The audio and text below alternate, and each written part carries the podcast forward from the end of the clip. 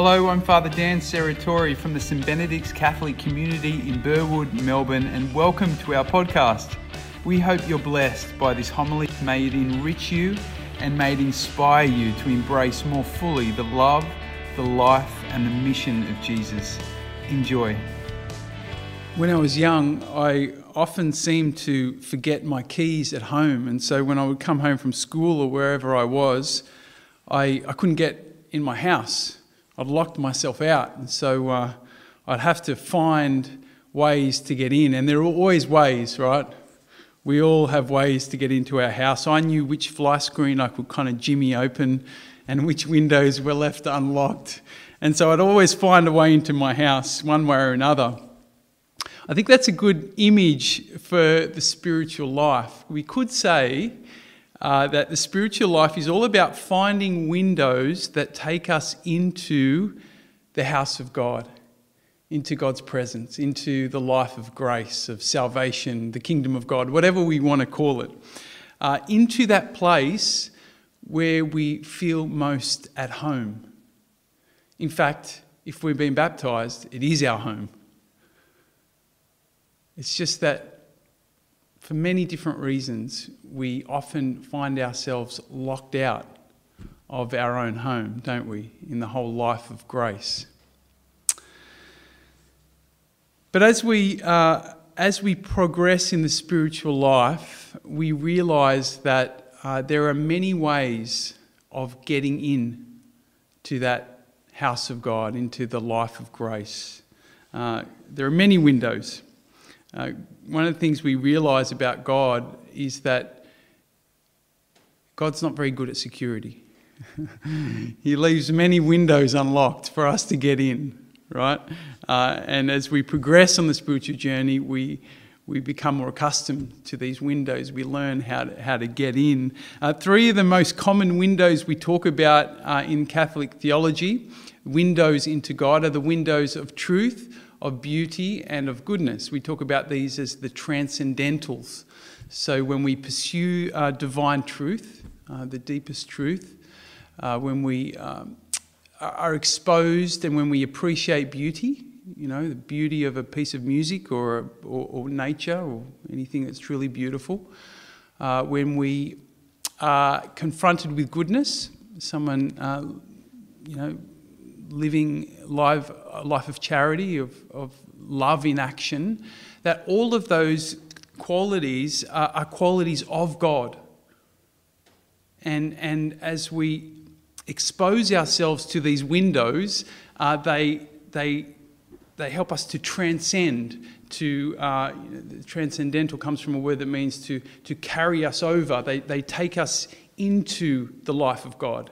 Yeah, they're windows into God truth, beauty, and goodness. But there's another very common window that takes us into the house of God. Uh, and this is a window that perhaps we don't like to open so much. It's the window of suffering. Jesus talks about this window today. How happy are you who are poor? Yours is the kingdom of God. Happy are you who are hungry now. You shall be satisfied. Happy you who weep now. You shall laugh. Happy you when people hate you drive you out, abuse you, denounce your name as criminal on, a, on account of the Son of Man. It's been said that the two greatest ways into the house of God, into the life of grace, is great suffering and great love.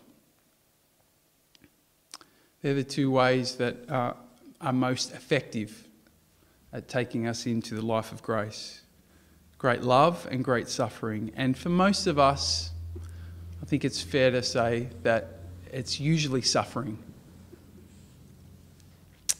We know it's true, don't we? We've all had experiences in our life where we've been brought to our knees, and uh, through that experience, we, we open up to God in a way that we never have before. Suffering does something to us inwardly.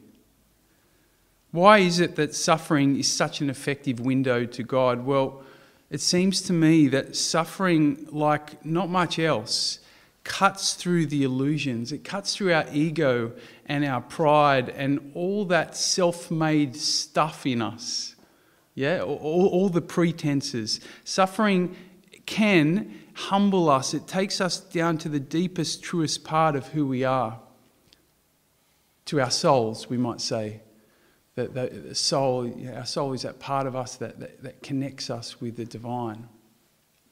Suffering can bring us before God in our rawest, truest form, in, in our, uh, in, in a state where we are most open. And I suppose that's why Jesus said a number of times that we need to embrace our suffering.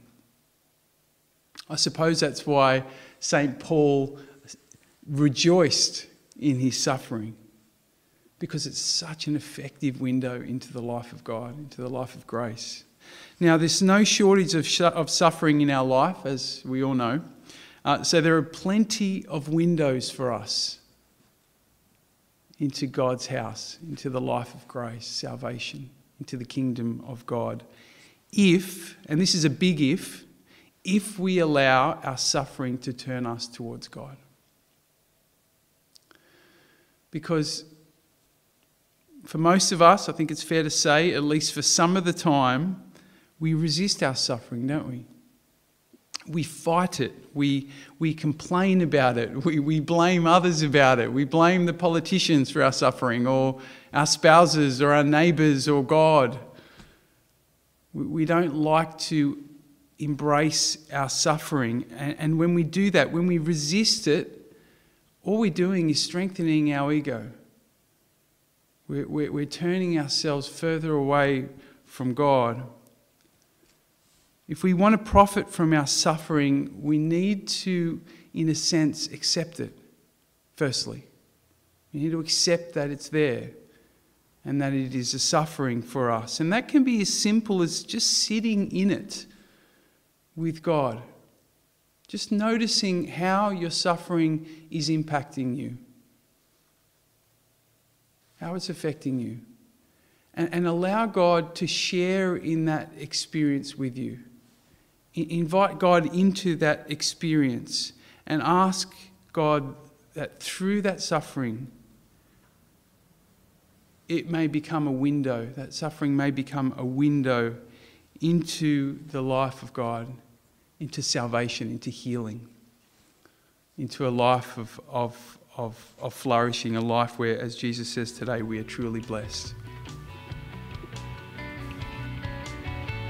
You can find reflection questions for this homily at stbenedicts.com.au forward slash homily.